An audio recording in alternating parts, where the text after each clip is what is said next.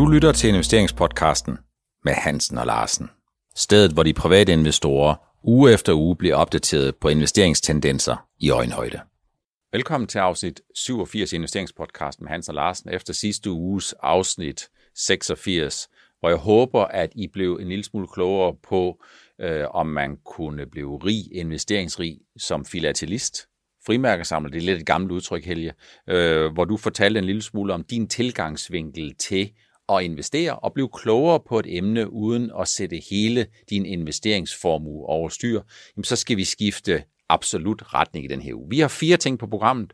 Den første, det er, at jeg skal prøve at afkode om Helge, om du er enig med mig i, at aktiemarkedet er inde i et hamskifte.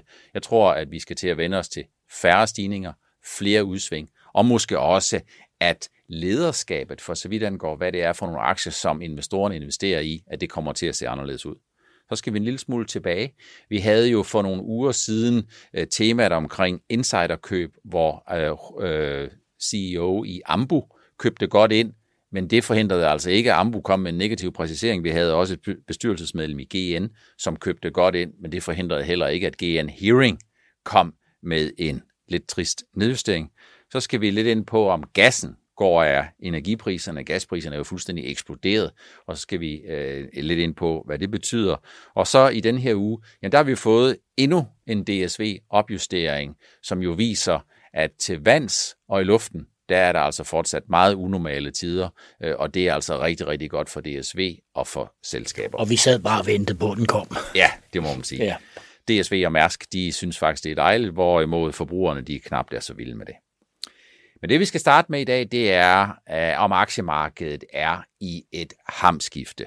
Øh, jeg tror ikke, Helge, at øh, den udvikling, vi har set de seneste 18 måneder siden covid-19, for det første tog sit livtag med aktiemarkedet i marts måned, og så i april måned 2020 kom tilbage på rette vej igen for, øh, for alle os, som godt kan lide, at aktierne de stiger. Jeg tror ikke, det fortsætter. Jeg tror, vi er på vej ind i et hamskifte, så jeg vil starte med at sige til dig, er du enig i, at vi kommer til at se mindre stigninger, flere udsving, og vi er på vej til at få et lederskab, som ændrer sig fra, at man investerer meget i de dyreste aktier og mere i de billigste value-aktier.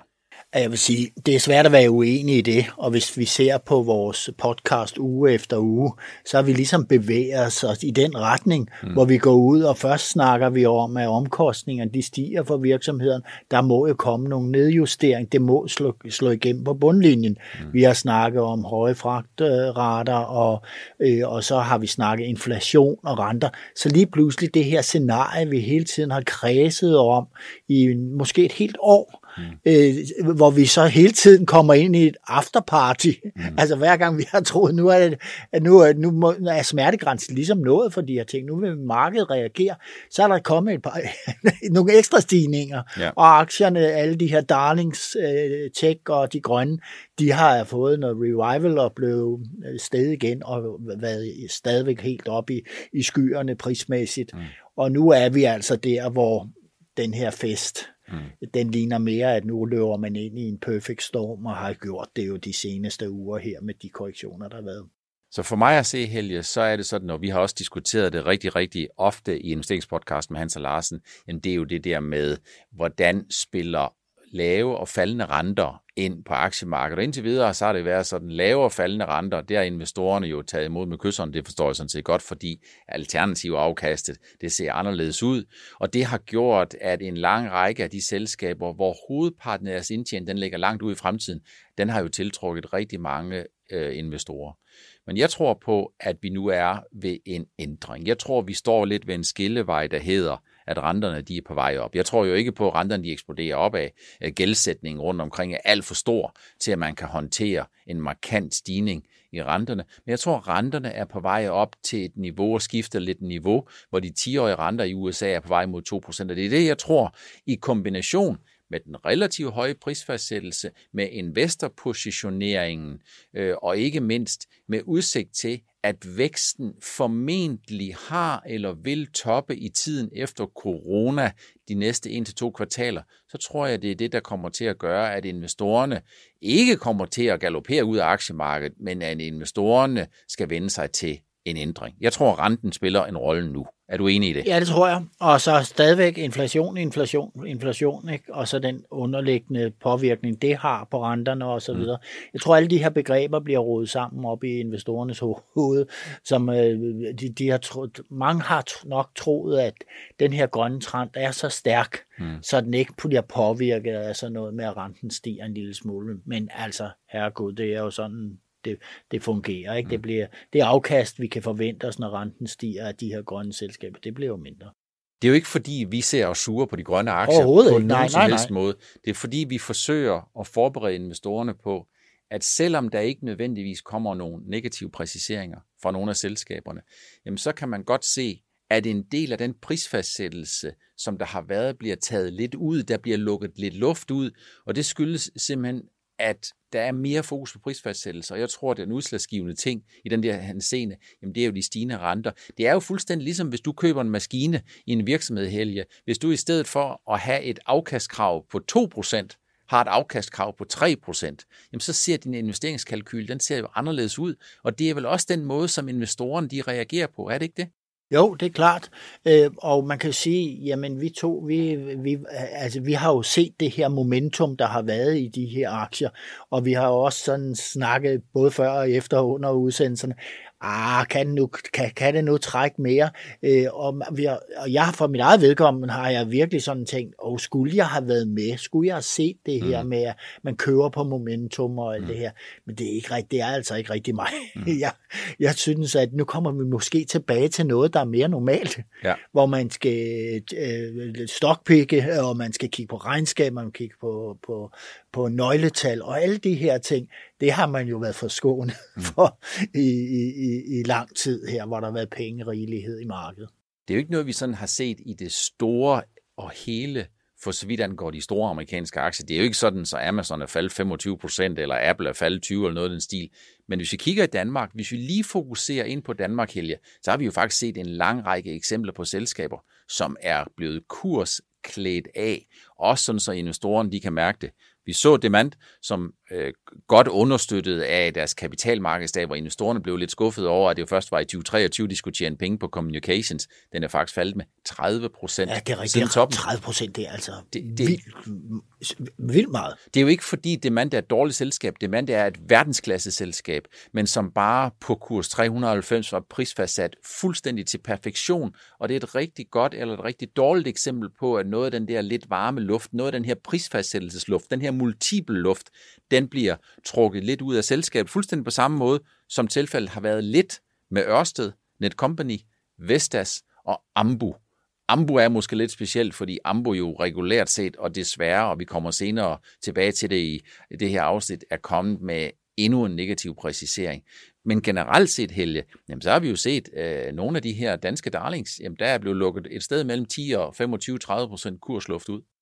Ja, men vi har jo også talt om gang på gang, at Gud kan de klare mere. Og, og, og så lige med demand har jeg sådan, jeg tænkt, jamen det er jo et selskab, man, man, man har jo ikke, man, man har brug for et, et kursfald i den for at starte forfra i en mm. langsigtet pensionsportefølje. Så ja. det er jo meget godt. Jeg kender faktisk ikke ret mange uh, private investorer, der overhovedet nogensinde taler om det, men, men der er sikkert også nogle større større investorer, som mm. har, har brændt sig på den her, lige det her tilfælde. Vestas og Ørsted ved vi jo godt, det vælter jo ind med, med mm. private investorer, men Demanda er sådan en, der den kører lidt under radaren alle steder. Demand har jo øh, leveret to eller tre opjusteringer i år. De lavede en, og vi har været inde på det investeringspodcasten ja. tidligere, de leverede en meget, efter min mening, meget offensiv guidance, da de startede året, øh, og bød ind med, så vidt jeg husker, midtpunktet af deres forventninger var 3 milliarder i EBIT. Jeg synes faktisk, det var en meget stærk guidance, og siden dengang, så synes jeg, jeg kan huske, at de er opjusteret to gange. Øh, og, og ja, selvfølgelig er der, har de haft en kapitalmarkedsdag, som var lidt skuffende, men, det, men, men når det er lidt skuffende, så kan man sige, at når kursen så falder med 30 procent, så er det altså ikke udelukkende, at det er lidt skuffende. Så er det kombinationen af, at det er lidt skuffende, og investoren de sidder og kigger på en prisfastsættelse, som om det ikke set, den er stratosfærisk, men det er nok meget tæt på, at man kan sige, at den er bevæger sig i de øvre Så har vi også det fænomen, som vi også har snakket om før, det er jo det her med, at udlandet trækker sig ud af de her dyre danske aktier, mm. og de trækker sig ud med en god gevinst øh, mm. hjemtagning. Ikke? Det må man sige, for de har været nogle af de første at gå ind ja. i starten på opturen. Man kan sige, at hvis man kigger i høreapparatsindustrien, så er det jo faktisk sådan, at jamen, så kommer man ikke udenom Danmark. Vi har jo øh, tre øh, selskaber, øh, som er meget, meget stærke, og derfor så er det meget naturligt, at globale investorer de søger mod Danmark, og når de så globale investorer så ligesom trækker følehornene lidt til sig, og må ikke, at den her nedjustering fra GN i Hearing også har gjort ondt en lille smule værre, jamen så er det klart, så skal investorerne de skal ud på samme tidspunkt. Lad mig jo understrege, det er ikke fordi, at vi anbefaler, at du skal sælge dine aktier i Demand Netcompany, Ørsted, Ambu, øh, SimCorp eller hvad der ellers kan være. Det er heller ikke, fordi vi anbefaler, at du skal købe dem, men det er mere nogle illustrationer på, at nogle af de her danske selskaber, verdensklasse selskaber med verdensklasse kompetencer, at når der bliver fokus på prisfastsættelsen, jamen så er der også nogle af dem, der står først for, når der skal gives en kurs ørefin. Og når vi nævner det verdensklasse selskaber, så er det også nogle selskaber, man kan være nogenlunde tryg ved at have liggende på den meget lange bane og mm. være en meget tålmodig investor i. Fordi hvad er det, vi ser? Vi ser cashflow overskud ja. og alt muligt for de her virksomheder kvartal efter kvartal, og det kan, og Novo også er et tydeligt eksempel på det. Så, så det er ikke der, man har nok har mest uro, selvom de falder meget tilbage. For et par uger siden, Helge, tre-fire uger siden, så var vi inde på, at når insider de køber ind, jamen, så er det et uh, tillidsvækkende signal. Det vi så, det var, at CEO'en i Ambo, Juan José González, han var op med en stor tegnebog og købt for 26 millioner kroner. Vi så, at uh, i GN, Store Nord, jamen der var der et stort øh, eller bestyrelsesinsiderkøb og normalt så vil man sige, så er det et vidnesbyrd om, at så er der altså fred og ro og ingen investeringsuler i mosen, og så kommer der ikke nogen negative præciseringer.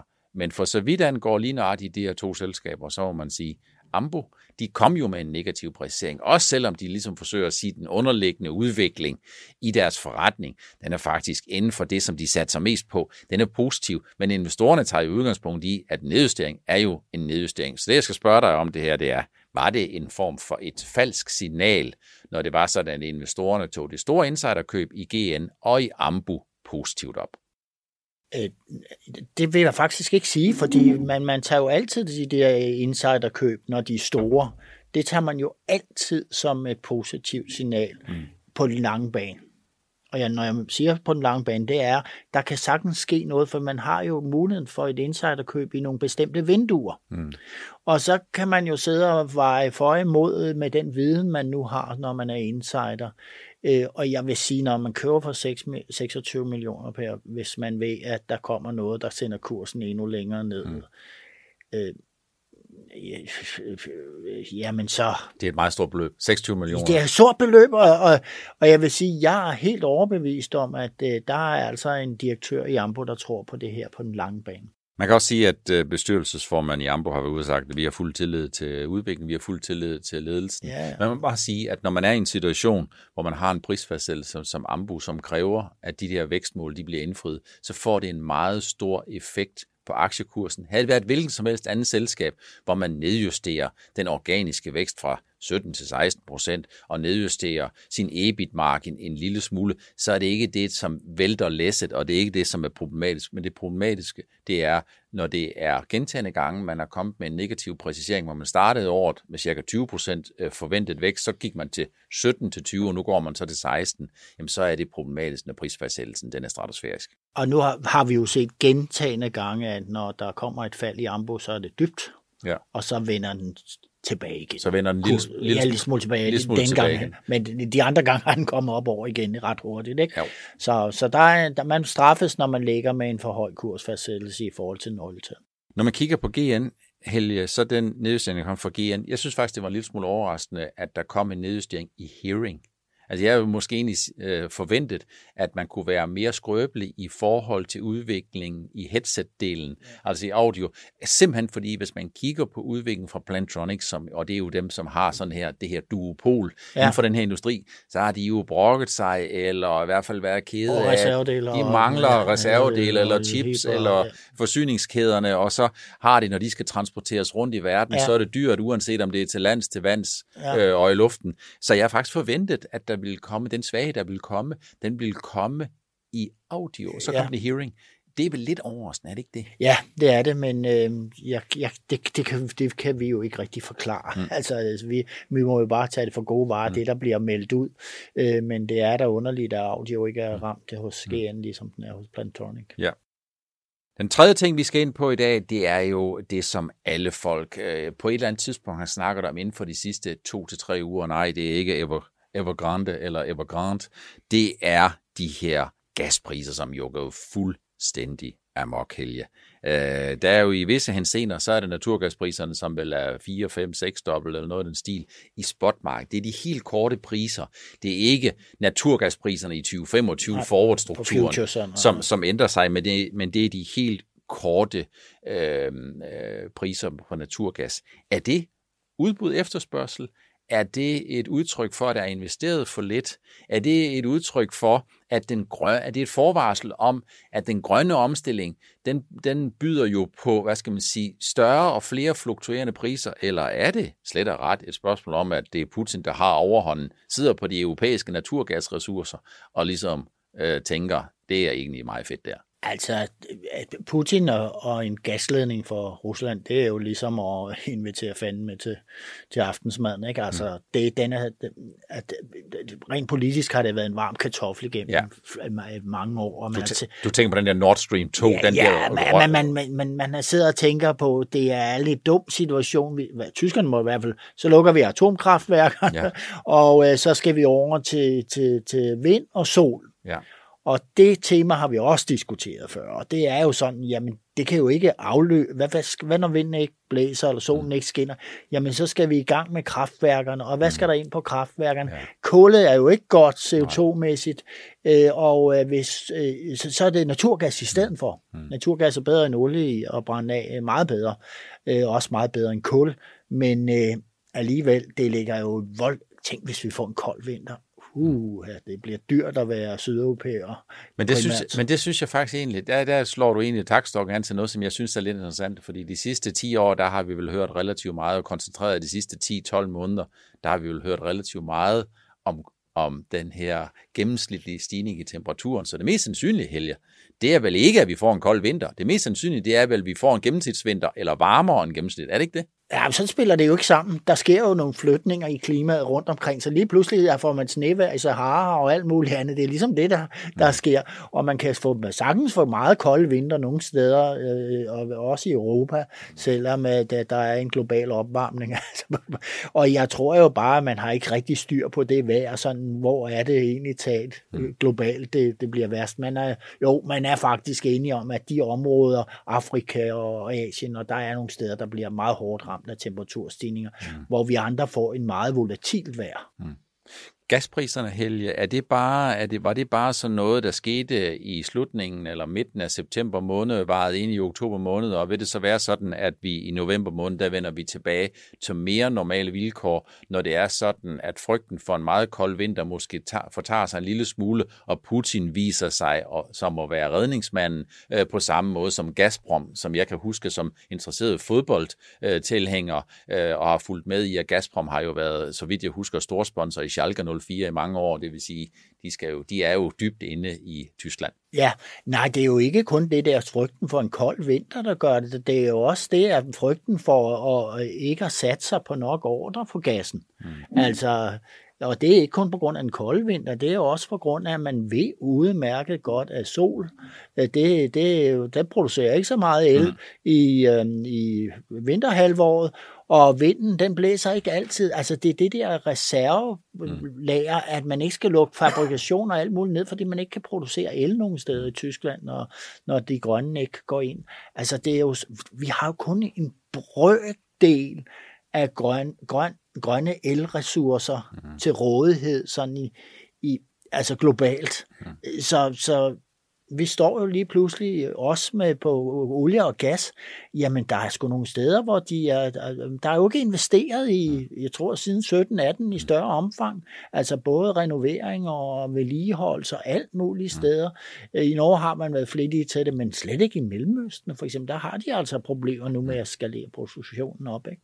Man kan sige, at de sidste tre måneder har været lidt udfordrende for nogle af de grønne investorer, hvorimod dem, som har investeret i olie og gas, jamen de har jo tjent rigtig gode penge, og man kunne måske øh, lidt spøgende sige, at de grønne investorer, de har trukket sorte pære.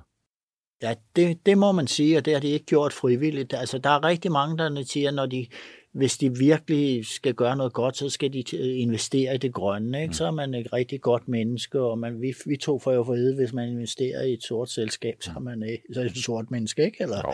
altså, det duer ikke. Men, men øh, det, man skal jo tænke på, at udfasningen af de fossile brændstoffer, det tager lang, lang tid. Mm øh, og mange år endnu. Og øh, hvis man vil gøre noget grønt, kan man også investere i sort, fordi den pengestrøm, der kommer fra mm. det sort der, den placerer energiselskaber, de sorte energiselskaber i grøn udvikling. Ja, så man kan sige, at det ene udelukker ikke det ene. Andet, det ene er faktisk en forudsætning for det andet, og det er jo ikke fordi, vi, vi politisk tager stilling til noget som helst overhovedet. Vi kigger på det ud fra et investeringssynspunkt.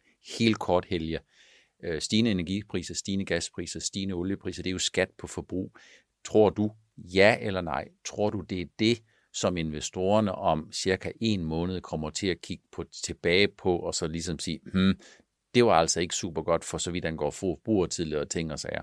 Altså alt, hvad der, når, når priserne stiger, også omkring noget, der er så centralt som ens bolig og opvarmning og alt det og så det, det transport, mm. så vil det selvfølgelig tage noget forbrug ud. Ja. Men altså, vi, jeg tror ikke, det betyder, at det står i Danmark. Altså, Hovedparten af regningen i Danmark for langt de fleste forbrugere, den er jo skatter og afgifter, og ja, derfor så er det variable element, det er lidt mindre. Ja, og så hvis, men jeg tror, den kan være, den kan være hård i USA, for mm. eksempel. DSV har leveret endnu en opjustering i den her uge. Øh, det er jo ikke første gang, og det er sikkert heller ikke sidste gang, at DSV de præciserer deres forventninger opad. Vi har set, at øh, Mærsk øh, tre gange i løbet af 2021, så vidt jeg husker, har oppræciseret deres forventninger. Jo ikke nødvendigvis, fordi de jo gør sig ekstra umage i forhold til, at de plejer at være meget flittige og meget at gøre sig umage med, fordi, fordi raterne til vands og i luften, de er helt fantastiske.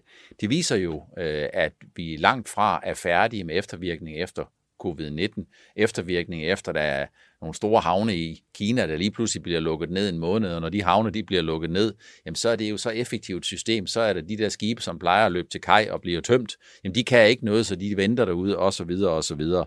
Vi får vel endnu to kvartaler mindst helge, hvor det her, den her unormale situation, øh, den øh, var ved. Men efter de to kvartaler vil det så være slut, fordi det er jo vigtigt for investorerne at huske på, at hovedparten af den ekstra medvind, som DSV og Mærsk har fået i 2020, og ikke mindst i 2021, den er jo skabt af de høje rater, og hvis de høje rater skal normaliseres igen, så kommer du lige pludselig til at se indtjeningsniveauet se anderledes ud, og du kommer til at se nogle vækstrater, som er negative indtjeningsvæksten. Jamen, det er fuldstændig rigtigt, og, og, og det er jo meget forventeligt, at det på et tidspunkt sker. Så er det et spørgsmål, om det sker efter to kvartaler, eller der kommer yderligere kvartaler. Jeg er jo meget spændt på, og det er jo igen det her med den dark horse. Jamen, hvad sker der med covid-situationen hmm. globalt? Når vi skal hen over i en, en vinter, vinterhalvår. Ikke? Ja. Altså det, der, der kan jo ske rigtig, rigtig mange med ting. Øh, der, der nogen, især i Asien er de voldsomt påvirket. Thailand og New mm. Zealand og Australien og alle mulige steder. Så øh, vi må lade det stå lidt åbent, mm. hvor længe vi har det her pres på, på, på, på retterne i opadgående retning, mm. eller at de stabilt holder sig mm. højt. Øh, jeg tror, vi to er, kan være meget klogere måske i januar og februar mm. måned og sige, nå ja, det var ikke så slemt, så man skal nok ikke sidde i Mærsk i marts. eller sådan, ikke? Gøre nogle vurderinger på den baggrund. Det bliver fuldstændig ligesom Søren, Søren Kierkegaard, liv det leves forlæns, og så lærer man det baglæns. Ja. Det var de fem emner, som vi havde valgt at tage med i afsnit 87 af investeringspodcast med Hans og Larsen, om aktiemarkedet er midt i et hamskifte, om de store insiderkøb i Ambu og GN var falske signaler, om gassen går energipriserne, og så øh, endnu en opjustering fra øh, DSV, som jo viser de her unormale tider, for så vidt angår fragtraterne til vands og i luften. Og nu jeg nævner øh, fem, så var det jo sådan set fire, men den femte, den vil jeg sådan set allerede nu tease en lille smule for, med mindre og med forbehold for, om der sker nogle øh, markante ting i næste uge, jamen så i næste uge, Helge, øh, så har vi øh, et par ting på programmet, som jeg tror og håber interesserer private investorer. Der er nemlig rigtig mange, der meget ofte siger og er irriteret over, når det er sådan, at store investorer de sælger sig kort i nogle biotech-aktier. Det har vi jo en del betragtninger på, og der håber jeg på, at I har lyst til at øh, tune ind, hvorfor det er helt naturligt, at nogle hedgefonde de løbende har solgt sig kort øh, i øh, biotech-aktier. Hvis I vil have en preview på det, så gå ind i afsnit 76 og 77 af investeringspodcasten Hans og Larsen, som vi var, hvor vi var inde på, at det kræver stor tålmodighed. Og den anden ting, som jeg vil tease en lille smule for, som vi kommer ind på i afsnit 88 i næste uge, det er, at vi varmer op til Glasgow. Har du været i Glasgow, Helge? Ja, det er godt nok mange år siden. Så der var jeg også helt i fodbold. Vi kommer ikke til Glasgow, men når jeg nævner, at vi varmer op til Glasgow, så er det fordi, der er jo klimatopmøde i Glasgow den 31. i 10. til den 12. 11. Det er ikke fordi, vi skal rapportere fra Glasgow, men vi kan måske komme ind på nogle af de emner, som vil præge nogle af de overvejelser, som de grønne investorer, de kan tænke på. Og det jeg tror helt sikkert, at det bliver et nyt og et stort tema. Tak fordi I følger med. Jeg håber, at I også er med i næste uge i afsnit 88 af Investeringspodcast med Hans Larsen. Du lyttede til investeringspodcasten med Hansen og Larsen. Vi ses igen i næste uge.